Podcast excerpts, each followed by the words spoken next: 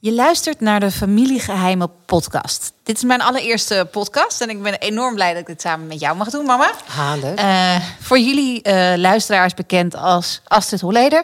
Zij is dit jaar genomineerd voor de derde keer voor de NS Publieksprijs. En dit keer voor haar boek Familiegeheimen.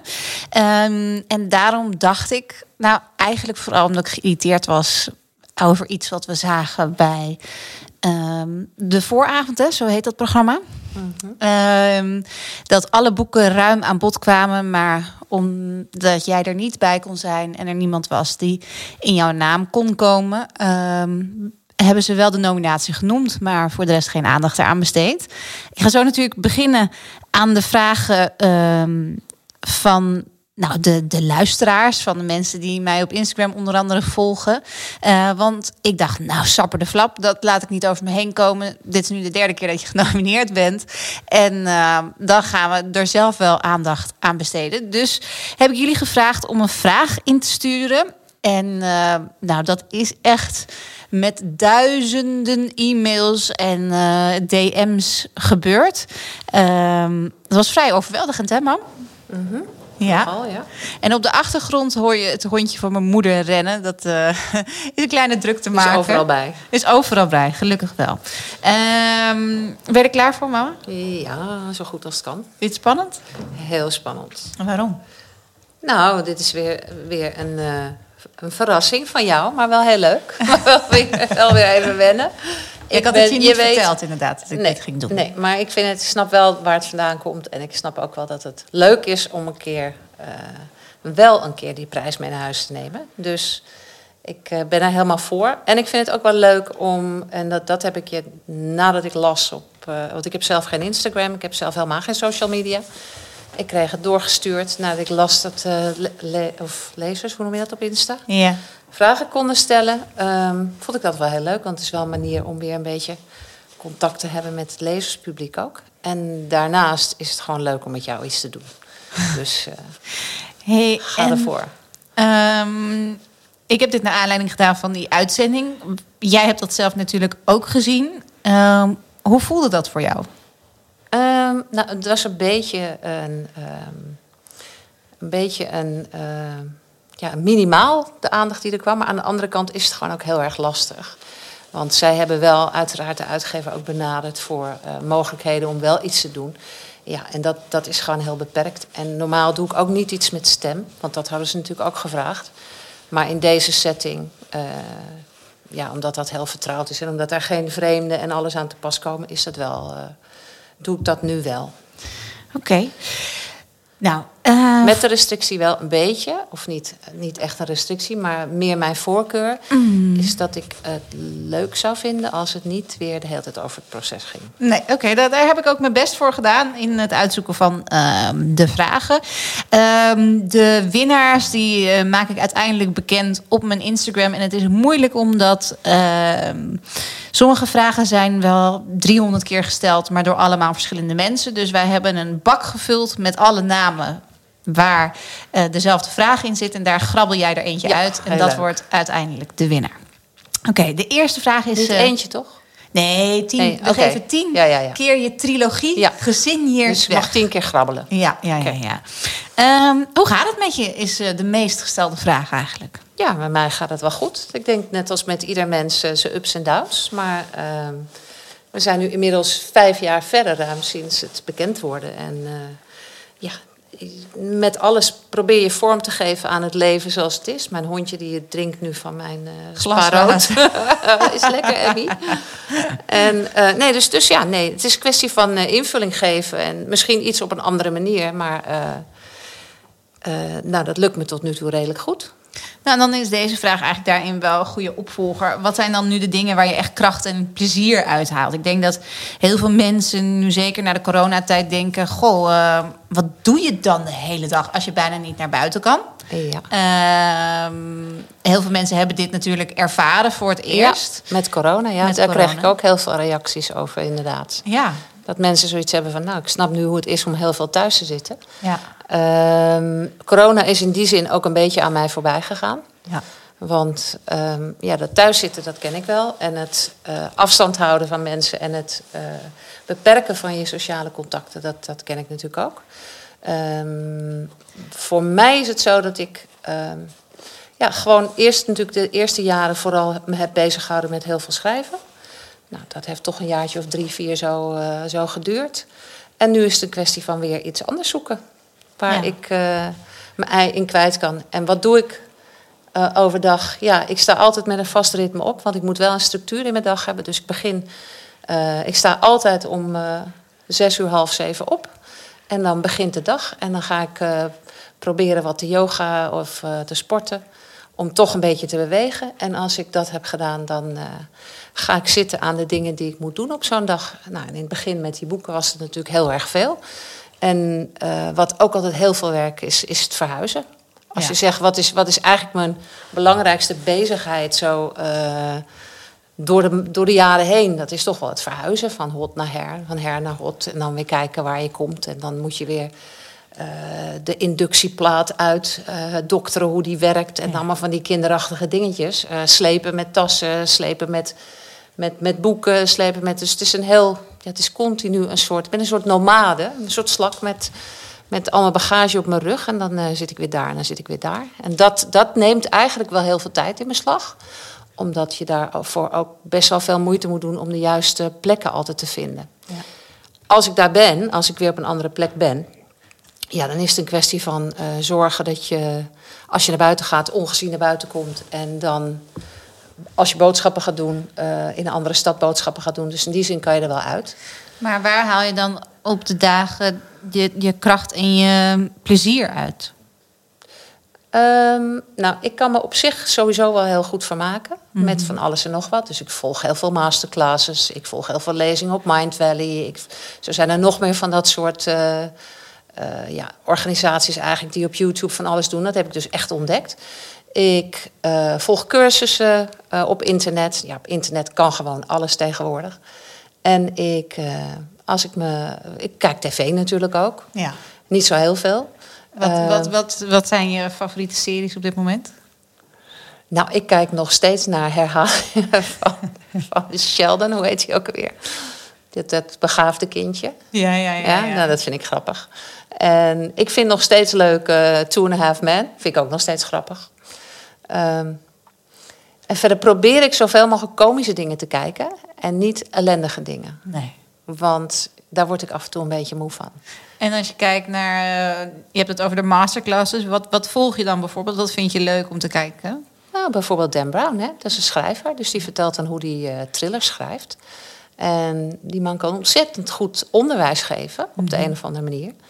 En die vertelt daar met een enorme passie over. En dat is heel meeslepend. En dan kun je heel uitgebreid in, uh, in cursussen volgen door opdrachten te doen en zo. Je kan zelfs op een platform, dus je zou zelfs mensen kunnen ontmoeten. Ja, dat doe ik allemaal niet, want uh, dat komt dan weer allemaal een beetje te dichtbij. Maar met alle informatie die hij geeft, dat is wel ontzettend leuk. Want ik heb, ben natuurlijk boeken gaan schrijven. Uh, zonder enig idee van wat schrijven inhield. Ik heb nou, gewoon eigenlijk alleen maar opgeschreven wat ik had meegemaakt. Misschien is dat wel leuk om even ook naar terug te gaan. Uh, hoe dat eerste boek een beetje tot stand is gekomen. Ja, want door te beginnen op ja, een dag. Ja, ja. Wij, wij woonden toen uh, samen. Ik was natuurlijk net uh, weg bij mijn ex. En uh, jij kon eigenlijk geen kant op. Je, je moest stoppen met de advocatuur. Had nog nou, een paar duizend euro op de bankrekening staan. En nou, beveiliging is heel duur, dat weten we allemaal. En eigenlijk zat je als een kat in het nauw. En ehm, toen op een gegeven moment zat je op de bank en was je begonnen met schrijven. Ja op die grote witte lelijke bank. Afschuwelijke bank. die we toen. ik weet niet meer waarom, maar hadden geruild met iemand. Nee, die, in ieder geval, die stond daar toen. Ja. En um, ja, eigenlijk is het begonnen ook omdat ik vond dat iedereen het uh, verhaal van mijn kant moest horen. Ja. Omdat ik weet hoe het gaat. Als je getuige bent, mag je alleen maar komen opdraven. Op de dagen dat, er, uh, dat je gehoord wordt. En dan. Mm -hmm worden er ook nog vragen gesteld uh, die jij niet bepaalt. Dus jij kan nooit laten weten wie je bent, hoe je het hebt gevonden of wat dan ook. Het is allemaal heel feitelijk. Dus heel veel informatie gaat daar eigenlijk verloren. En ik merkte dat ook wel in de vraagstellingen bij de eerste verhoren door de verbalisanten. Ik dacht van ja, jullie hebben zo'n kennisachterstand. En jullie snappen zo niet hoe het werkt in dit soort families. En jullie hebben zo geen idee van hoe het voelt om zo te worden meegesleept. En jullie hebben alleen maar oordelen eigenlijk over hoe je het misschien had moeten doen. Terwijl, dat is net als bij iedereen, als je in een bepaalde situatie zit, van kinds af aan, dan groei je mee. En dan Ja, heb je het daar is- eigenlijk geen besef van. Dus, dan, dus, dus er, was, er waren heel veel redenen, waaronder een hele belangrijke is dat ik dacht van ja, dit is toch, dit is toch voor mij een eindig verhaal. Ehm, ik wil wel dat mijn verhaal ook naar jou toe, omdat ik jou daar eigenlijk nooit zoveel over heb verteld. Nee. Dat het voor jou inzichtelijk was wat er nou precies allemaal gebeurd was. En dat een ander dat niet kon besmetten. En dat een ander dat niet kon eh, vervormen of, of vertrappen. Ja. Snap je? Dus, Nou ja, het is, het is natuurlijk zo dat ehm, inderdaad werd er niet veel gesproken thuis over dit soort dingen natuurlijk. Dat, Nee. dat kon gewoon niet. nee. En eh, je, je, je, je voelt natuurlijk als kind heel veel en je ziet ook wel dingen. Maar op een gegeven moment had ik natuurlijk wel het geluk dat ik niet meer thuis woon. Jawel, maar dat, heb, dat, dat was niet zomaar iets, dat jij niet meer thuis woonde. Nee. Dat was natuurlijk ook omdat, jij, eh, omdat ik je daarin probeerde te beschermen. Ja, dat, is, dat, Want- dat, dat hoort niet bij de vraag, maar dat is misschien wel iets wat. eh, Nee, maar als je kijkt Ja. naar hoe dat gegaan is, ja, toen jij op je 18 het huis uitging, dat was helemaal niet mijn bedoeling. Want het liefst had ik je thuis gehad tot je dertigste. Alleen ja, ehm, jij begon toen bij TMF, die eh, sollicitaties en zo. En ik wist ook al, ja, op het moment dat uitkomt dat jij het nichtje van bent, nou, dan kom je sowieso niet door de sollicitatierondes heen. Dus eh, ik wilde absoluut niet dat jij met hem gezien werd bij ons in de straat. Ik wil absoluut niet dat jij met hem in verband gebracht werd op de een of andere manier. En vandaar dat ik je eigenlijk min of meer uit huis heb geplaatst. ja, Want zo cru was het ook. Ja. Zeg maar dat jij ergens anders ging wonen. En dat je, ja, om, om gewoon een, een, een eigen leven te kunnen opbouwen. Weet je, zonder dat je meegesleurd werd in de veroordeling die eigenlijk onze hele familie wel eh, treft. Ja. eh, heb ik je eigenlijk soort van eh, uit huis geplaatst. En dat was voor mij was dat, was dat echt een, een, een, verschrikking. Want ik ben daarna in een gigantisch gat terechtgekomen. Want ik had, ja, wij leefden samen, dat weet je. Ja. En jij bent mijn leven. En in een, van de een op de andere dag moest ik mijn kind wegdoen. Ook door de situatie met mijn familie. Ja. En dat, vond, dat was voor mij echt wel echt een dieptepunt. Toen wist ik ook echt niet, want ik heb daar, daarvoor, je weet, nou ja, je weet zelf inmiddels hoe het is. Als je alleenstaande moeder bent, dan ben je aan het buffelen voor je kind. Het enige wat je wil is dat je kind het beter heeft dan jij. En dat je kind niet door de ellende gaat waar jij doorheen gaat. En nou, voor heel veel heb ik je wel kunnen beschermen. Voor heel veel heb ik je ook niet kunnen beschermen. Ik denk dat dat voor iedere ouder geldt. Ehm, maar wat ik gewoon. eh, dat, dat, ik moest afstand nemen om, het, om jou een kans te geven, snap je? Weet jij nog dat het, dat het op een gegeven moment eh, uitkwam toen ik bij TMS Ja, ja. Het was echt een. eh, het was echt, dat vond ik echt. Dat, dat sloeg een, een gat in mijn hart, echt. Ja. Dat was echt. volgens mij was dat ook nog door een bekende van ons. Ja. Ja, van iemand die ik vertrouwde, Ja. die daar iets over had gezegd. Dat vond ik ook echt heel heftig. Dat was volgens mij een van mijn beste vriendinnen die dat Ja. had doorgespeeld aan de Boulevard. aan Boulevard. Ja. ja, dat vond ik heel heftig. Ik vond heftig de persoon die het gedaan had. Dat was echt een, een, een klap in mijn gezicht. Ehm, en ik vond gewoon heel. En ik dacht, ja, nu dit is het einde van jouw carrière. En daar ben ik dan verantwoordelijk voor, hè, op Nee, dat dat is- dat- moment. dat zie jij zo. Ja, nee, maar zo voelt het wel. En Ja. eh, nou ja, dat, dat maakt ook dat ik zo eh, be- begripvol heb, ben naar andere mensen toe die zich op wat voor manier dan ook gediscrimineerd worden. Nou ja, ik denk dat dat wel het kenmerkende teken is van ons leven. Dat, dat als iemand hulp nodig heeft, of je ziet iemand in een minderheidspositie, dan Ja. willen wij dat redden. Ja, het liefst wel. Met alle, met alle gevolgen. Teleurstelling. Alle- Nee, maar dat is We wel... hebben zo vaak Nee, maar- mensen geholpen en zo vaak maar het- teleurstelling. Ja, maar dat, dat helpen is huilen, hè, Ja, zeggen ze vaak. ze. Alleen ik vind gewoon nog steeds, ondanks dat je daarin ook vaak een teleurstelling ervaart, moet je wel, als je in een, in een positie bent dat je het kan doen, ben je het gewoon verplicht eh, om mensen ook gewoon te helpen als het enigszins kan. En ja, hoe dat uitpakt, dat moet je altijd, maar het pakt ook heel vaak goed uit. Ik bedoel, Ja. we hebben ook heel veel mooie, dingen meegemaakt met mensen die gewoon met een klein beetje hulp gewoon heel ver en heel mooi verder Zeker. kunnen groeien. Zeker. Nou goed, even. Ik heb alweer drie keer gehuild, dus het gaat goed. Maar ehm, hoe kom je aan de naam Miljuska, wordt er gevraagd. Kijk, mam, ik heb je dat vaak kwalijk genomen. I ik ben know. natuurlijk zo dyslectisch Ja, als een deur. En dan zaten er allemaal Ja. kinderen in mijn klas die heten Roos en Anna. Ah, ja, En ik dat moest eh, tien verschillende letters eh, kunnen schrijven. Ja. Dus tell us why. Waarom? Nou, iedere, iedere naam heeft een associatie. Hè? Bij elke naam die je hoort, heb je wel een associatie. Ja. Dus als jij, jij, jouw kind eraan zit te komen en je denkt van ja, hoe ga ik dat nou eens noemen? En je denkt van nou, leuk, eh, weet ik veel, Sietse. Sietske. Daar heb ik een beeld bij, daar heb ik een, een, een- type bij. Leuk mens overigens, maar nee, geen mail. Geen, geen, niet een kind voor mij. Dus eh, zo ben ik eigenlijk een beetje via ook jouw grootouders en je tante eh, met de naam Milja Van mijn vaders kant, toch? van je Ja. vaders kant. Ja. En jouw tante, die heet Milja. En jouw tante, die eh, mocht, wilde ze, jouw, jouw grootouders wilden haar ook Miljushka noemen. Het is uit een boek van Den Dolaert, hè? het is een verzetstrijdster. Dus het moest wel een naam hebben die kracht vertegenwoordigde. En in die periode hebben dus ook de, jouw grootouders geprobeerd hun dochter tijdens de oorlog Miljushka te noemen. Maar dat werd verboden, omdat dat dus die associatie gaf met Russen. Dus dat mocht niet van de Duitsers en vandaar dat dat niet is gebeurd. Ehm, maar het is dus, en het komt dus ook voor Miljushka in eh, het boek van Den Dolent, de Orient Express. Dus alles tezamen, de kracht, de vechtlust, de, de betekenis van de naam, geluk brengen in het Russisch.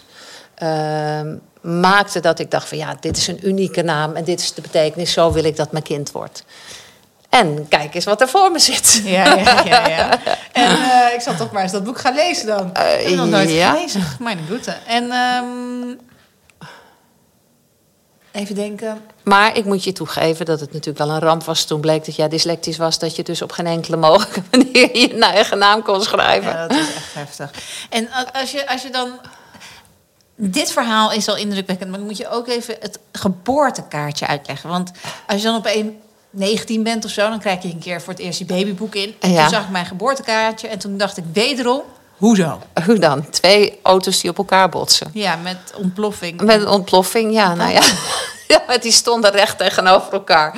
Die stonden, ik zal het je iets, iets, iets meer visualiseren. Die stonden niet recht tegen elkaar, maar die stonden zo schuin op elkaar, weet je wel. Ja. Ja, dat was eigenlijk een idee van je vader. Die vond het wel een enorme knal. En eh, nou, dat was het ook. Nou goed, Eh, genoeg over mij. Kun je net zo goed koken als eh, dat je dochter dat kan? En eh, doe je het ook graag? Nou, zeker niet zo goed als mijn dochter het kan, maar ik doe het wel graag. En we eten ook graag. Dus eh, alles, alles, elke dag is doorspekt van, van eten. Het eerste wat ik ook denk als ik wakker word is, wat ga ik eten? Wat ga ik eten nu? Waar heb ik zin in straks? Wat ga ik vanavond misschien doen? En nou ja, alles is eten. We gaan voor de lekkerste haring, tompoes, eh roomsoes het hele land door om te kijken waar, eh, waar we die kunnen vinden. Ehm, dat is voor mij ietsje lastiger, maar zoals laatst heb ik het dan toch weer gedaan. En toen was ik eh, bij een vrouwtje die, die, ehm, ja, die verkoopt mij altijd de haring. Die is heel goed en haar kibbeling is ook de beste. Eh, dus ik had stoute schoenen aangetrokken om daar toch even terug te gaan. En dan zie je dus dat die vrouw mij wil helpen. En die gaat dan mij als eerste helpen. En die zegt dan, nou, nou hier, ga dan maar gauw, ga dan maar gauw. En het ga je goed, hè, weet je wel. Zijn dan meteen, Snel mijn winkel uit. Snel mijn, wi- snel mijn winkel uit, maar ook heel meelevend. Ja, ja, van, ach, blijf niet te lang. Dus dat is wel heel mooi. Als je ziet hoe mensen meeleven. Ja. Ehm, er zijn natuurlijk steeds meer mensen die niet bij elkaar blijven. Steeds meer alleenstaande ouders. En deze vraag gaat daarover. Welke adviezen heb je voor alleenstaande moeders... om je kind zoveel kracht te laten zien en mee te geven... als jij je kind hebt meegegeven? Poeh. Nou, ik vind het allereerst een, een, een vooronderstelling die ik heel complimenteus vind. Maar laten we eerlijk zijn. Elke ouder doet het altijd fout. Nou, je, je, je- Jawel, elke ouder. Ik bedoel, ik heb jou vroeger ook altijd gezegd: luister, je zal naar de psychiater moeten, maar dit is het beste wat ik kan doen. Je kan alleen maar je best doen. Ehm, en je moet ook je best doen, dat ben je je kind ook verplicht. En je moet ook proberen naar jezelf te blijven kijken als je opvoedt. Dat is wel wat ik vind. Omdat heel vaak ehm, heb je frustraties eh, vanuit je eigen verleden meegekregen. ja, of gewoon vanuit een dag. Of vanuit een dag. En dan gebeurt het veel inderdaad. En het is gewoon de kunst om dat los te zien van, eh, en los te blijven zien en los te houden van de opvoeding. Eh, wat vind ik? Ja, ik denk dat heel veel mensen uit elkaar gaan en eh, heel veel mensen weer een nieuw gezin vormen. En het enige wat je kan doen, is zoveel mogelijk proberen om een kind bij de ouders te laten zien. Ik denk dat dat heel belangrijk is. En daarin speel jij geen rol, want het, is, het heeft niet op jou betrekking als ouder, snap je? Nou ja, ik denk dat, dat als ik nu kijk naar mijn kinderen dan, en als ik kijk hoe jij dat hebt gedaan, dat het heel erg gaat ook over dat je je kind laat zijn wie ze zijn. En dat je ze altijd twee routes geeft waar ze uit mogen kiezen. En zelfs als ze zeg maar de route kiezen waarvan je denkt, oh, dat je denkt, nou oké, laat maar even gaan, laat maar even op hun bek Ja. gaan. En dat je ze dan altijd met liefde omarmt in plaats van met straf en veroordeling. Ja, nee, ik zie, niet, ik zie ook niet zo heel erg veel in straffen. Nee. Dat klinkt een beetje gek voor iemand die net zijn broer eh, levenslang heeft laten geven. Maar ik geloof dus niet zo heel erg in straffen in die zin. Eh, vandaar dat ik ook weet dat ik dat traject door heb gemoeten om mijn zus en de samenleving te beschermen. Maar in principe, hij is nooit van enige straf beter geworden. Dat heb je wel gezien. Niet van thuis, niet van eh, wat hij later aan straffen heeft gekregen, jarenlang. En niet nu, daar word je gewoon niet beter van. Hoe vind je Het dan beste is begrip. Ja, hoe vind je dan dat jouw moeder het heeft gedaan? Nou, met mij bijvoorbeeld vind ik dat zij het heel goed heeft gedaan. Mhm.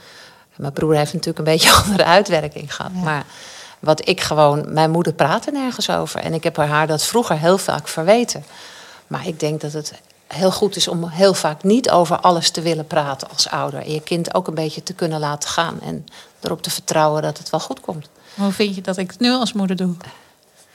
Ja, ik vind dat jij het fantastisch doet als moeder. Echt? Omdat je, ja zeker, omdat je natuurlijk toch je kinderen de ruimte laat om te groeien en te zijn wie ze zijn. En dat zie je ook. Ze zijn wie ze zijn. En zo, je laat men, andere mensen toe om van ze te houden, weet je wel. Je bent niet bezitterig, je bent niet eh, symbiotisch, je bent niet... Dus het, ze, ze leven eigenlijk heel ruim. En, en ik denk dat dat heel goed is voor ze. Net zoals mijn boodschappenkarretje. Lekker ruim. Goed. Nee, maar het Eh, is wel zo, je moet, en je moet ook niet vergeten... ik kom natuurlijk wel een beetje uit een andere generatie, hè. Ja. Dat de kinderen van de moeder waren. ja. Dat was gewoon zo. Ja. En zeker bij ons uit de Jordaan. Ja. De kinderen zijn van de moeder. En Ja. op het moment dat een man besluit ergens anders eh, te gaan vlieren, fluiten, prima. Maar de kinderen blijven altijd bij de moeder. En die tijd is gewoon voorbij. Het is nu altijd samen doen. En Ja. ik denk dat dat heel goed is, omdat je. Ik heb natuurlijk heel vaak omgangsregelingen gedaan toen ik advocaat was. Kinderen zijn 50% hun vader, 50% hun moeder. En als jij 50% van die vader gaat lopen bekritiseren of bekatten, Precies. ontken je 50% van wie jouw kind is. En dat is altijd een naar gevoel. Dus ik denk dat het in dat kader, dat, daar heb ik heel veel van geleerd, ook wat ik daarvan gezien heb. Maar als je dan kijkt naar mij, hè, mijn vader is natuurlijk, eh, ik zeg altijd een pak sigaretten gaan halen en nooit meer terugkomen. Dat is een beknopte versie. Hoe, hoe, vond jij, hoe vind jij dat dan om te zien en hoe vond jij dat om te zien? Nou ja, ik denk dat het ehm, ehm, heel jammer is, omdat hij heeft wel alle kansen gehad. Ehm, en jij hebt hem daarna ook nog kansen gegeven. Alleen, eh, ik denk, ja, ik kan natuurlijk niet voor een ander spreken. Laat ik het, en ik wil het ook- eigenlijk ook alleen maar beperken tot waar ik wel iets over kan zeggen. En dat is dat hij in de tijd dat hij met jou was, gewoon een hele leuke vader is geweest altijd. Ja, dat en dat zie je ook. En dat zie je ook in wat je hebt meegekregen. Koken.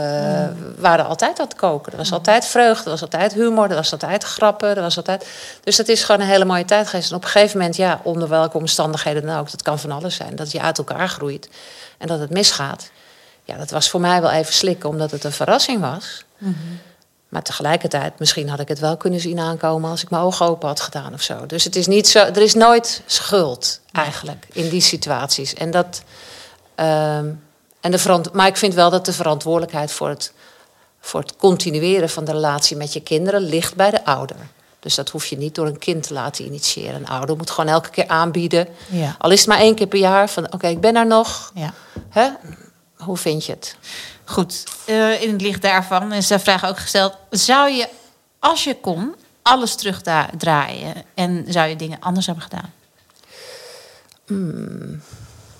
Je weet natuurlijk nooit wat je ervoor in de plaats krijgt. Maar ehm, als ik alles terug mocht draaien, echt vanaf kinds af aan, ja, dan had ik dat wel gedaan. Want dat vond ik echt, mijn jeugd is wel echt mijn, mijn, mijn heftigste periode geweest. De mhm. machteloosheid waar je als kind in zit en getuige bent van, van uh, ja, je moeder die mishandeld wordt. En dat moet aanzien en moet aanhoren ook. Mhm. Het gegil, het, al, die, al die nare dingen. Ja, dat is iets.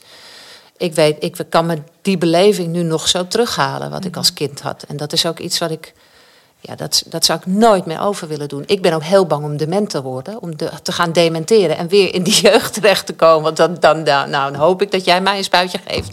Want dat zou ik echt. Bij deze, voor iedereen die meeluistert, dat gaan wij vastleggen. Want anders dan ben ik strafbaar. Nee, maar dat is echt, dat is, daar vrees ik dan voor. Dan denk ik, ja, als dat weer terugkomt, nog een keer aan het einde van de rit. Nou, dat hoef ik niet hoor, dankjewel. Maar ik denk dat mensen ook doelen op, zou je nog een keer de getuigenis aangaan? Zou je nog een keer zo'n proces aangaan? Of in retro perspectief had je het allemaal toch beter niet kunnen doen? Of anders? Nou, ik denk niet dat ik een keuze had. Nee. Ik heb geen keuze gehad. Ik, als ik, als ik, ehm, als je bedenkt, en dat is wat ik met laatst weer bedacht, van hij had ook een andere oplossing kunnen kiezen met de mensen die die ruzie had. Hij had ook kunnen denken, ik geef je een paar tikken. Het had niet zo extreem gehoeven, snap je? En, uh, de, en, en het, had, het had ook moeten stoppen. Dat, dat is het voornaamste. Dan kan je nog mensen dingen gaan vergeven misschien. Maar op het moment dat iemand dat blijft doen, dan wordt het gewoon. En je, en je bent daar zo, zit daar zo middenin. Ja, dan, dan kun je niet meer wegkijken. Dat gaat niet. Dus nee, maar dat is, je hebt zoveel moed moeten hebben om dit te doen natuurlijk. Dat is echt gewoon niet normaal. Wat is voor jou dan het keerpunt geweest? Nou ja, dat hij concreet de opdracht voor Sonja had gegeven. Dat was voor mij het keerpunt. En, dat is en, en natuurlijk ook al heel lang is de, is, de, is de emotionele verwijdering er geweest. Omdat hij natuurlijk met de eigen familie was begonnen. Ja. En dat maakt het voor mij wel ongelooflijk. Maar voor mij is het nog wel elke dag een struggle.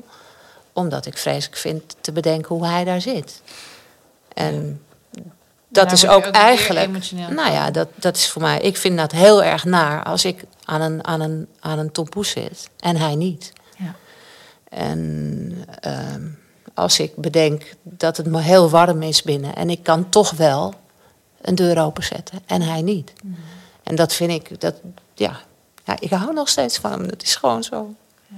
En het is misschien heel ziek, omdat je natuurlijk in een hele gekke relatie hebt gezeten. Maar ik denk dat dat komt omdat ik hem aan de andere kant ook begrijp. En op het moment dat je mensen begrijpt, ja, kun je ze niet meer echt veroordelen. En dat is een beetje het punt.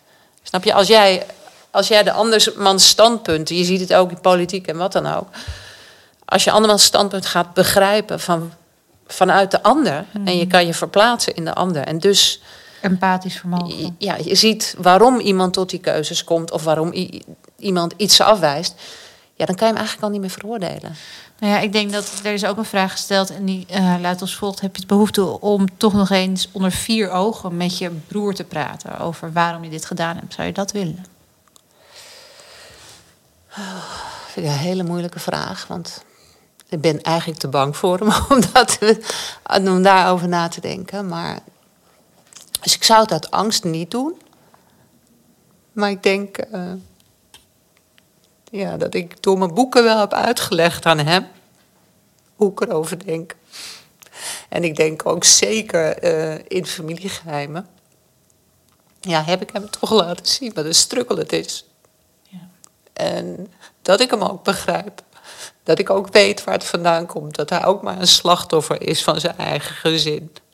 En van zijn eigen familie. En dat we er ook in die zin allemaal wel mede schuldig aan zijn. Want ja, had ik hem niet veel eerder moeten stoppen? Had ik niet veel eerder iets anders moeten doen, weet je? Ik weet het niet. Dus ik ga hem niet in die zin eh, moreel uh, als familielid veroordelen. Nee, maar ik heb natuurlijk aan de zijlijn gestaan en, en echt uh, dat was niet mogelijk geweest dat eerder. Dus dat moet je naast Nee, eerder was niet mogelijk geweest. Daar had ik ook niet. De, jij was te klein bijvoorbeeld. Dat had ik nooit kunnen doen. En uh, het was nog, zelfs nog niet urgent genoeg. En je hebt altijd hoop dat het beter gaat. Elke keer dat hij vrij kwam, dachten wij, nou, het gaat beter, het gaat beter, weet je. Alleen ja, op een gegeven moment moet je ook realistisch zijn en denken van ja, maar dat wordt gewoon niet meer beter. Maar het maakt het, als je, als je zegt, kijk, mijn, mijn therapeut therapeut zei toen ik het met haar besprak, dat heb ik ook in een van de boeken staan. heb ik haar gevraagd, moet ik het doen? En die heeft het mij afgeraden. Zegt, jij, jij bent niet in staat om dit te doen. En achteraf gezien, ja. Emotioneel gezien heeft zij daar gelijk in gehad. Ik vind dat heel zwaar. Ja. En ja, dat maakt ook dat ik eigenlijk niet zo van het succes kan genieten. Nee. Snap je? Ja, de boeken zijn meer een verwerking dan. Ja, en het is ook een beetje dat hij weet hoe het zit. Ja.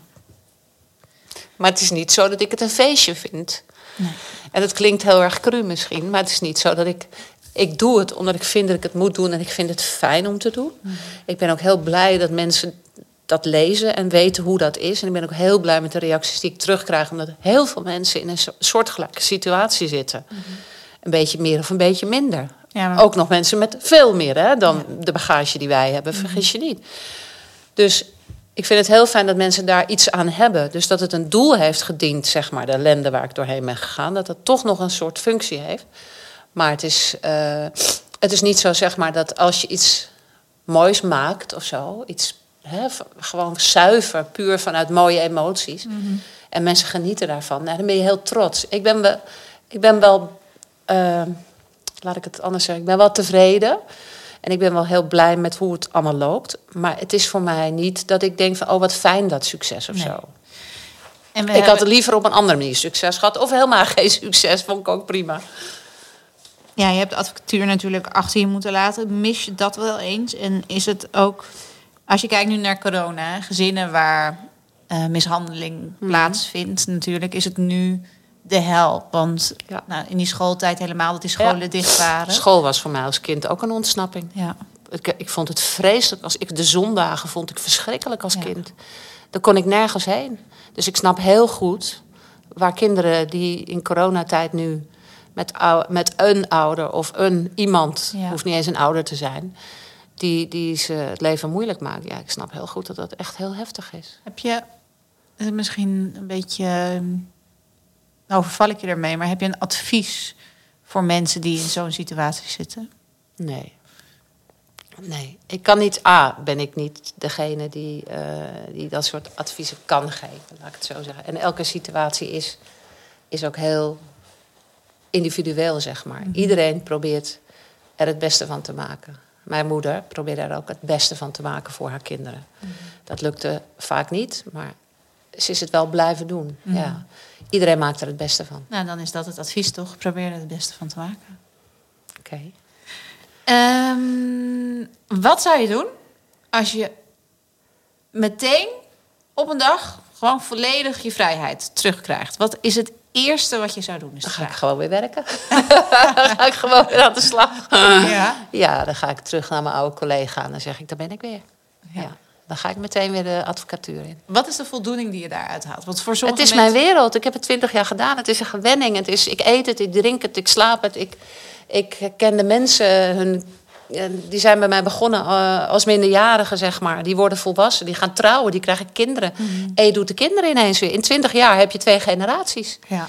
Ja, dat is ongelooflijk dat je daar, dat mensen je zo vertrouwen ook, dat je dan ook nog ja, wat dat betreft is het gewoon een heel erg mooi vak. Om de, heel erg mooi in de zin van je ontmoet mensen in hun diepste ellende altijd. Mhm. Dus je moet je voorstellen, uh, zeker zoals ik in het strafrecht, ik ontmoet de mensen in hun diepste ellende. Ja. En het enige die ze hebben, dat ben jij. Ja, en daaruit groeit gewoon iets. Ja, wat, daarom snap ik ook heel goed de relatie die mijn broer met zijn advocaat heeft. Mhm. Snap ik heel goed. Maar is het dan ook dat je hij door waar je vandaan komt het beter begrijpt. Want ik weet ook uit het verleden dat het ontzettend raakt. De moeders. De, Tuurlijk, ja. Ik weet als geen ander hoe het is. Uh, de moeder haar zoon vastzit. Ja. En ja, zeker. Ja. Oké, neem even een slokje water, want het raakt maar ook, weer. Maar ja, nou ja, dat is, het is... Kijk, als iemand een misdaad begaat, raakt dat iedereen. Ja. En dat is gewoon... Um, voor iedereen is dat pijnlijk. Heel simpel. Het raakt de samenleving, maar het raakt ook de moeder, het raakt de zuster, het raakt het, het kindje, het raakt alles. Snap je? Mhm. Dus in die zin heeft het gewoon heel veel gevolgen. Tegelijkertijd, misdaad is iets van alle tijden. Mhm.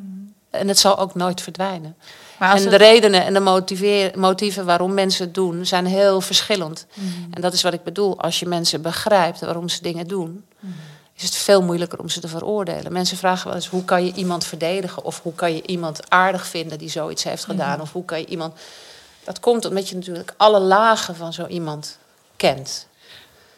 En dat, dat begrip, die empathie voor wat hè, de bagage die iemand zelf meeneemt, maakt dat je, uh, ja, dat je daar minder veroordelend tegenover staat. Tegelijkertijd zijn er ook gewoon Mensen die gek zijn. Nou die ja, gewoon echt ik weet, gewoon ik weet dat bij verkrachtingszaken zei je dat doe ik niet. Dat ga ik, dat heb ik geen zin in.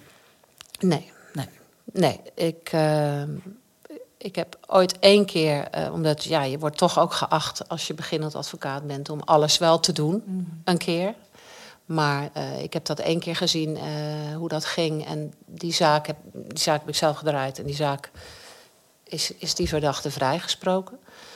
Um, maar dan zie je wel zo'n getuige, zo'n zo'n zo'n aangeefster, dat is wel heel pittig. Dat vind ik eigenlijk, daar heb ik geen zin in. Daar doe, wil ik niet aan meedoen. Nee. Nee. Dus je hebt daar als advocaat ook wel een keuze in. Ja. Hetzelfde, hetzelfde met kindermisbruik. Mm -hmm. Ik ben in een zaak gerold en die man die, die, die dacht zelf dat hij acht was. En die was verliefd op een jongetje van acht. Oh.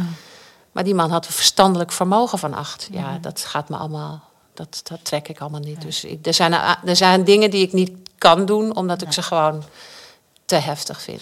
Als we het hebben over dat raken, van uh, als er een misdaad is en uh, de, ja, het treft niet alleen degene die het doet, maar of uit wie het aangedaan wordt, maar ook dus de families. Als jij kijkt naar wat heeft het met jou, met ons leven gedaan, dat jij een Holleder bent? Toen. Nou ja, ik, ik, ik, ik bedoel, Holleder, dat was een begrip. Dat was geen individu. Dat was geen mens. Dat was helemaal niks. Dat was een, uh, een, uh, een, zwarte bladzijde in de geschiedenis. Ja, en daar sta je op. En uh, daar moet je mee dealen. En het, is, het heeft verschillende, verschillende kanten. Want ja, laten we eerlijk zijn. Als ik niet uit mijn eigen kring was gestapt... Mm -hmm. en dus gewoon een normaal pad had gekozen met normale... was gaan studeren en al die dingen... ja, dan had ik er veel minder van gemerkt... dan op het moment dat je van de ene wereld in de andere wereld stapt. Ja. En, dat, en dat maakt ook gewoon dat mensen liever veilig in hun eigen wereld blijven. En dat snap ik heel goed. Maar dat had dag, ik beter kunnen doen. De dag voordat je van je bed werd gelicht en de dag nadat je van je bed werd gelicht, uh, doordat iedereen werd opgerold van de Heineken-ontvoering, hoe werd er toen naar je gekeken op school, op straat, uh, dat soort dingen? Uh, nou, ook dat is heel wisselend. Ja? Want enerzijds is er dus, uh, dat was heel raar, juist omdat wij natuurlijk uit een buurt kwamen waar mensen niks hadden. Uh, waren de mensen die zoiets hadden van, nou, het is toch maar een rijke stinkert. Oh. En er waren ook mensen die uh, met gezond verstand die je met de nek aankeken. Dus het was heel verwarrend om, om, om, om te beoordelen wat er nou aan de hand was. Maar het was wel voor mij.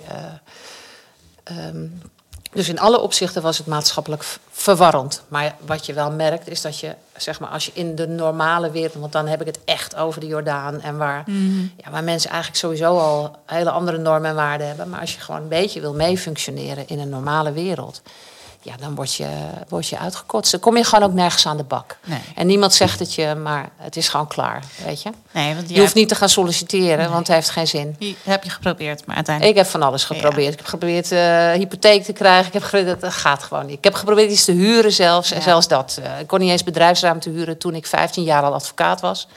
Dat kon niet, want uh, ik was een holleder. Ja, weet je, ik bedoel... Maar ook dat is iets Uh, daar leer je mee omgaan, dus daar probeer je je weg in te vinden. Maar je weet wel dat het zo is. Dus mensen die dat treft, die dat ook treffen, daarvan begrijp je wel hoe dat voelt. Ja. Dat je gewoon zonder dat mensen je kennen wordt afgerekend op iets ja, waar je eigenlijk helemaal niks, uh, niks aan kan doen. Goed. Um, welke auteur inspireert u en kunt u bij het lezen van diegene zijn of haar boeken wegdromen? Goh, wat een moeilijke vraag zeg. Ja, nou, laat ik het zo zeggen. Um, om te lezen, uh, om, om, om te, echt te kunnen lezen, moet je kunnen, je kunnen verliezen in een boek. Ja. Um, dat betekent dat je dus naar het papier kijkt en dat je in een droomwereld gaat zitten. Of in een fantasiewereld of in een. Ik heb dat al heel lang niet meer gedaan. En dat is omdat ik uh, de grip op de werkelijkheid niet kan verliezen, geen seconde. Dus ik sta constant aan. Het is dat ik constant eh, ben ik bezig met, met alert zijn. Dus het is niet zo dat ik me makkelijk verlies. Ik heb dat met die podcast, is dat net iets anders, want het raakt... Weet je, dat is nog, heeft nog een zekere afstand. Maar als, je, als een boekje echt raakt, en dat, dat gebeurt bij mij kan dat heel, heel heftig zijn. Als kind had ik het al dat ik gewoon echt 40 graden koorts kreeg van kruistocht in Spijkerbroek, omdat ik zo opging in het verhaal. Ehm, dus ik ben daar heel uh, gedoseerd in wat ik lees. Nou, het laatste boek waar wij het samen over hebben gehad, waar je bij hebt gelachen, gehuild, alles, was het boek van Antoinette Schilderman. Toch? Ja, over die hond. wa- ja, dat was waanzinnig. Ja. ik weet even niet meer de titel, maar zij heeft een boek geschreven over het leven met een hond en het verlies van een Nou, hond. en- nou, dat was, nou ja, dat is, dat is voor mij onbegrijpelijk dat dat niet een bestseller is geworden. Ja. Want dat was gewoon echt een. een, een kijk, hoeveel, hoeveel hondenbezitters heb je in Nederland? Nou, ik bedoel, eh, ik denk heel veel. Ja. En als je, als je weet hoe het is om een hond te hebben, maar ook hoe het is om een kat te hebben en hoe, gewoon hoe het is om een huisdier te hebben, dan moet je gewoon dat boek lezen. Want dan, daarin staat alles wat je voelt en waar je doorheen gaat. Er is onlangs, ik heb onlangs trouwens een documentaire gezien die ook de band met, met een dier zo mooi, dier is natuur, zo mooi weergeeft. En dat is over die octopus, die man met die octopus. Oh ja, ik weet alweer hoe het heet.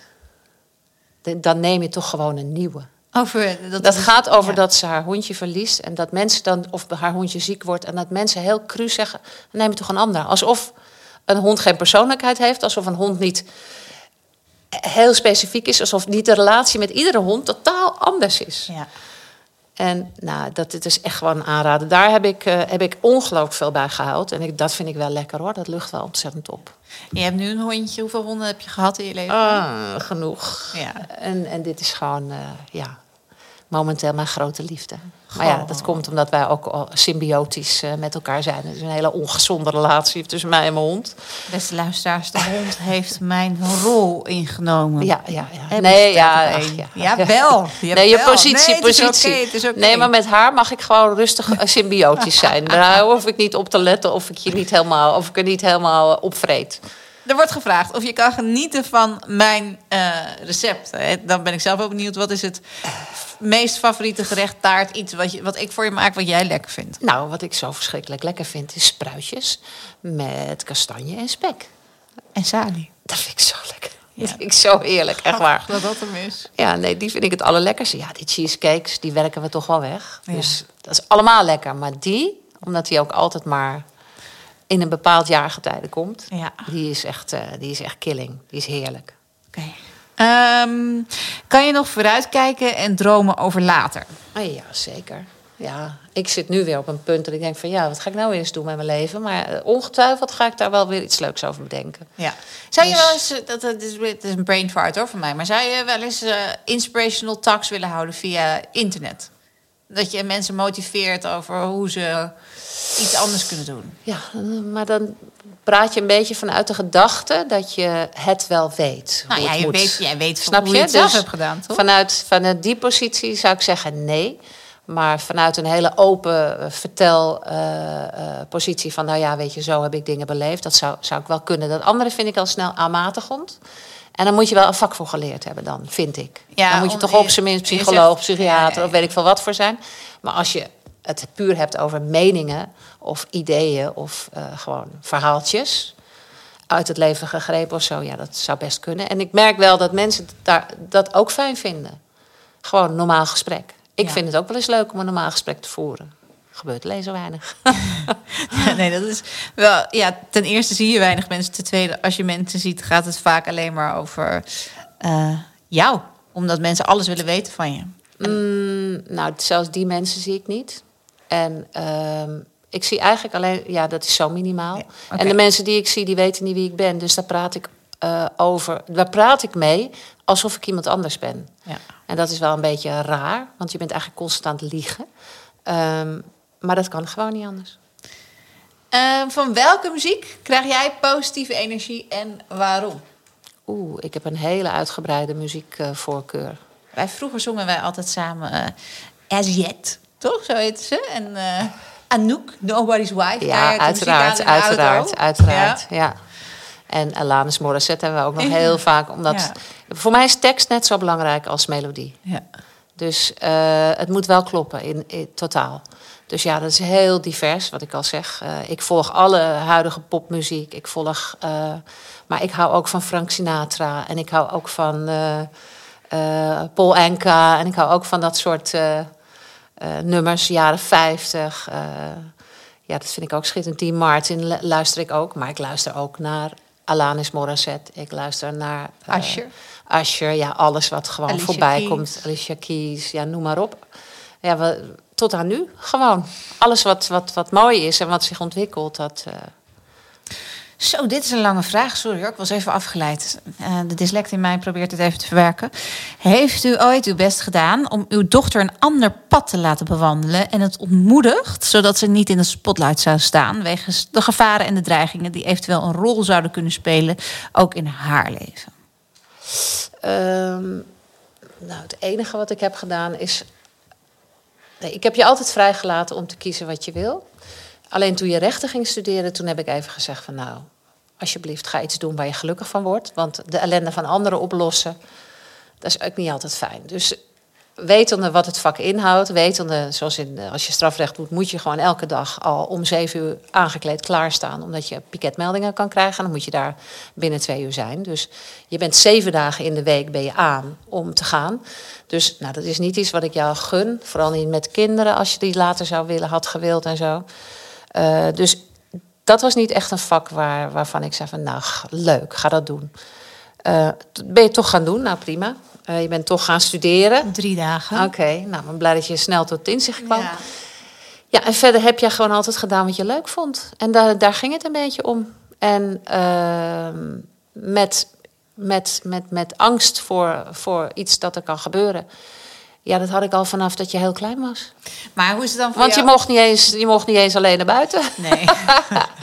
je, hebt me, je hebt me binnen eh, de kaders heel beschermd opgevoed. Ja. Maar als je dan kijkt naar eh, hoe vind je dat mijn carrière is verlopen. En, en, en, en het is altijd grappig. Jij wil nooit iets kijken waar ik in zit. Nee. Nou ja, ik wil nooit iets kijken. Ik, ben, ik, ben al, ik word er altijd heel erg gespannen van. Laat ik het zo zeggen. Ik Waarom? Vind het altijd, nou, ik vind het altijd een beetje... Ik ben altijd bang dat iemand iets naars tegen je zegt of wat dan ook. Dat je me dan En niet kan beschermen Nee, dan kan ik niks voor je doen. Nee. Dat vind ik verschrikkelijk. Nee, dus ik... eh, nee. Kijk, het maakt mij niet uit wat je doet. Daar komt het op neer. Mm. Ik bedoel, als jij daar happy mee bent en als jij het leuk vindt. Het is ook niet zo dat ik, en dat doe jij eigenlijk ook niet, heel veel waarde hecht aan eh, de, de, het bekend zijn nee. of succes zijn. Want dat is allemaal gewoon per dag. En dat is morgen weer voorbij. Dus het, dat zegt helemaal niks. Ehm, maar dat jij iets bent gaan doen met iets waar je zo van houdt, en dat is koken, Mm. ja, dat vind ik fantastisch. Dat je gewoon doet wat je wil. En dat je doet waar je goed in bent. En dat je doet, want dat is eigenlijk het enige wat ik van jou heb gevraagd. Als je iets doet, dan moet je het wel maximaal je inzetten. Ja. Maar verder, ja, of jij nou eh, dierenarts was geworden of wat dan ook, dat was mij om het even geweest. Ehm, Integendeel, ik vind dit stressvoller vaak, omdat ik denk, pff, hè, gaan we weer? Nou, wat, wat gaan we weer? Nou ja, dan zit je weer bij, bij je nek en dan zit je weer bij. En dan denk ik, oh, als die mensen maar een beetje aardig voor je zijn. je ziet altijd van die vreselijke dingen daar. Maar bij al die programma's. Dus Ja. ik vind dat. eh, ja, ik ken je zoals je bent, dus ik hoef je ook niet te zien op een andere manier. Snap je? Nee. Maar ik bedoel- ben ook... Vind je dat ik anders ben op tv? Nee, totaal niet. Maar ik kijk niet zo heel veel, dat weet je. En omgekeerd zou ik jou niet vragen om eh, mee te gaan naar mijn werk. Ja. Nee. Oké, mijn moeder en ik doen alles samen winkelen uit eten, eh, op vakantie gaan. Het lijkt me verschrikkelijk om dit niet ongedwongen en spontaan te samen te kunnen doen. En hoe geeft u hier dan toch een draai aan? Nou, niet. Ik denk, nou ja, lang leven eh, FaceTime, toch? Ja, zeker. En ik denk dat ook heel veel. Er zijn ook eh, kinderen wiens ouders in het buitenland wonen en omgekeerd. Ja, er zijn ook mensen die hun ouders maar twee keer per jaar zien. Ja. Ja. Al is dat voor ons natuurlijk een hele vreemde situatie geweest in het begin, omdat wij dag en nacht samen waren. Ja. Dus voor ons was het wel zeker afkicken. Maar je kan heel veel doen met FaceTime. Je kan heel veel doen met. ehm, maar zeg maar het. Ja, en het is, het is natuurlijk ook. Er is een dubbele factor. Eh, doordat jij bekend bent geworden, Ja. is het gewoon ook niet meer makkelijk om naast jou te lopen of zo. Dus dat maakt het gewoon dubbel ingewikkeld. Ja. En ja, maar je gaat het gewoon zoeken in de andere kleine dingetjes. Eh, je zoekt het in ja, hele kleine eh, receptjes delen. Of even samen tegelijkertijd koken. Of eventjes Weet je, dat soort dingen. Leuk eh, feitje. Mijn moeder checkt altijd al mijn teksten die geschreven worden voor boeken of columns. Dus dat, dat vind ik altijd wel heel leuk Ja. om te doen. ja. En maar zo blijf ik toch een beetje betrokken Zeker. bij je leven. Zeker. We proberen, dat zal ik ook even uitleggen aan de lezers. We proberen een beetje aan de, aan de lezers, aan de lezers, de luisteraars, de volgers.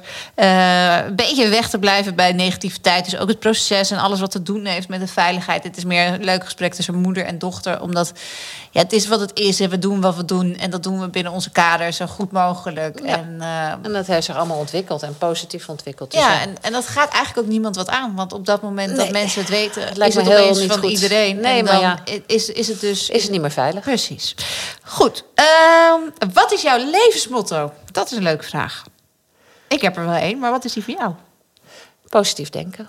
Positief denken. En dat is gewoon echt, dat is echt een kunst. Ja, Dat moet je echt gewoon jezelf aanleren en blijven trainen. Helemaal als je, als je zeg maar uit een hele negatieve omgeving komt. Moet je, je moet maar eens wakker worden en bedenken wat je allemaal denkt over mensen enzovoorts. En dan je bedenken hoe, dat, hoe anders je in het leven zou staan als je dat positief zou doen. Dus in plaats van denken, eh, ik dacht op een gegeven moment, en dat is het keerpunt voor mij geweest, van nou, nou word ik wakker. Nou, en nu? Lekker dan. Is dit nou mijn leven? Waar moet ik heen? Wat moet ik doen? En nu denk ik alleen maar van, ik word wakker. En ik denk, wat ben ik toch een gezegend mens. Dat ik gewoon zelf kan beslissen wat ik vandaag ga doen. En dan ga ik mijn schema maken. En dan ga ik, dus ik probeer heel erg. eh, want mensen hebben, als je ze bij jezelf nagaat, gewoon even een moment stilstaat. Ook in de interactie met andere mensen, hoe geneigd je bent om negatief te denken over een ander, over dingen die gebeuren, over je leven. Of dat, ze praten, hoe ze eruit zien. Weet je, dus het is altijd. En het wordt ook heel erg gevoed door alles wat je ziet op tv. Het wordt heel erg gevoed door alles wat je ziet en hoort in de media. Het is allemaal ellende, het is allemaal kommer en kwel. Je kan er ook voor kiezen om het positief te zien. En nou ja, daar ben ik op een gegeven moment gewoon heel bewust voor gaan kiezen. En dat is een training. Want natuurlijk dacht ik van, oh dit of oh dat. Of eh, nou, dit, jeetje, die weer. Of Ja. heeft zeker weer met mij. Of Ja. niet dus meer. Gewoon positief denken. En je wordt een stuk gelukkiger. Er is één eh, Instagram. Want Ja. je gedachten bepalen je gevoelens. Dat, dat is nog heel belangrijk wat ik mee wil geven. Je gedachten bepalen je gevoelens. Bepaalt hoe je je voelt.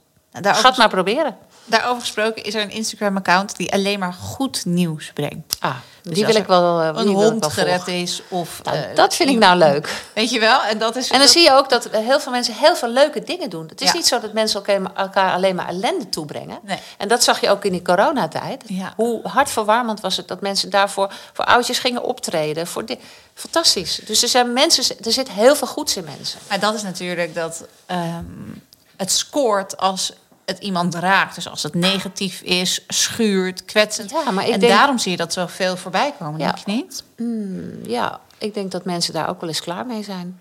Ja, dat mensen ook denken van... eh, laten ze het goede in de mens zien. Want dat is een keuze. Hè? Je kan het kwaad laten zien, maar je kan ook het goede laten zien. Want we kunnen zo weinig met al dat kwaad Ja. wat er is. Wat kunnen we daar nou mee? We kunnen het vaak helemaal niet veranderen. Terwijl als je het goede laat zien, is dat vaak op hele kleine schaal. Abby heeft iets in de mond, mam. Volgens mij moet je even kijken. Gaat het goed, Abby? Wat heeft ze te pakken? Oh, kijk eens even. Oh. Ze heeft een koekje te pakken. Er is een koekje te pakken. Ah, mag wel. Ja? Jawel. Zo'n klein stukje. Oké.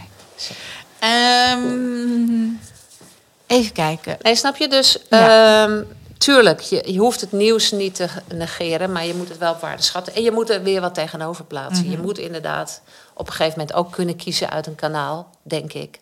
Waarin je ziet dat mensen heel veel goeds brengen. En op het moment dat je daar ook in gaat geloven, dan komt dat steeds meer om je heen. Ja. Het versterkt alleen maar. We zijn alweer bijna aan de laatste vraag eh, aangekomen. Nou, oké. En dit is een vraag die ik echt op dagelijkse basis krijg. Want eh, jij bent natuurlijk niet zichtbaar, mam. Eh, is- dus eh, mensen die proberen altijd via mij met jou te praten. En de vraag is, ehm, komt er nog een vervolgboek? En zo ja, wat voor boek wordt dat? Ben je er überhaupt mee bezig om nog te schrijven? Dat, dat is de, de, de besluitende vraag. Nou, ik ben zeker bezig met schrijven, want dat is voor mij eigenlijk het ideale vak. Dat kun je alleen doen. En eh, je, hebt, je hebt er niemand voor nodig. Je hebt er niet eens een kantoor voor nodig of een wat dan ook. Dus eh, schrijven, dat blijf ik doen. Ik ben er ook echt van gaan houden. Het, was dus, is, het is wel eens pijnlijk geweest, maar ik ben er echt van gaan houden. Ik merk echt gewoon dat ik er blij van word als ik, uh, als ik dat doe. Dus ja, er zal zeker wel weer een keer iets verschijnen. Maar net als met alle andere boeken, moet het eerst af zijn voordat ik überhaupt vind dat ik iets geschreven heb. Dus uh, laat mij maar een beetje klooien en klungelen. Dan uh, zien we het aan het eind van de rit wel. Maar zou het ook kunnen dat dit iets heel anders wordt dan wat je tot nu toe hebt gedaan? Ja, zeker kan. Ja, op verschillende fronten. Dus. Oké. Okay. Um, nou, dit waren best wel een uh, aantal vragen, maar hoe vond je het? Ja, ik vond het, uh, ik vond het wel spannend. Ik hoop dat mensen dit leuk vinden. En, en zo niet, dan hoe cares? Ja, nou, weet je ja, wel? dan is het Hebben zo. wij weer een leuk gesprek gehad Maar met die- elkaar. ja, dat was wel heel leuk. Ja, dit, vind ik wel heel, dit vind ik wel heel gezellig. In dat opzicht hebben we al gewonnen. Ja, Ehm, absoluut. De publieksprijs wordt natuurlijk woensdag bekendgemaakt. Ja. aan de 18e. Mocht je nog denken na het luisteren hiervan... Goh, ik wil ook mijn stem uitbrengen. Dat kan op de nspublieksprijs.nl volgens mij. Ehm, we gaan... eh, we gaan eh. We gaan even uit een grabbelton de namen trekken. Ja, Jij dat vind gaat ik ook ze wel heel leuk. signeren, Ja, de boeken. En dan gaan ze eruit. En eh, lijkt je het leuk om dit nog een keer te doen? Nou, laten we eerst maar eens even afwachten dit. Ja, maar misschien dat als... eh, ja, oké. Oké. Als, als, Nou. als, als je wint, doen we er, Als ik win, als ik win dan eh, nog, doe je er nog een. doen we er nog één. En dan eh, gaan we het over iets heel anders hebben. Misschien over epilepsie of iets wat echt aandacht verdient. Oké.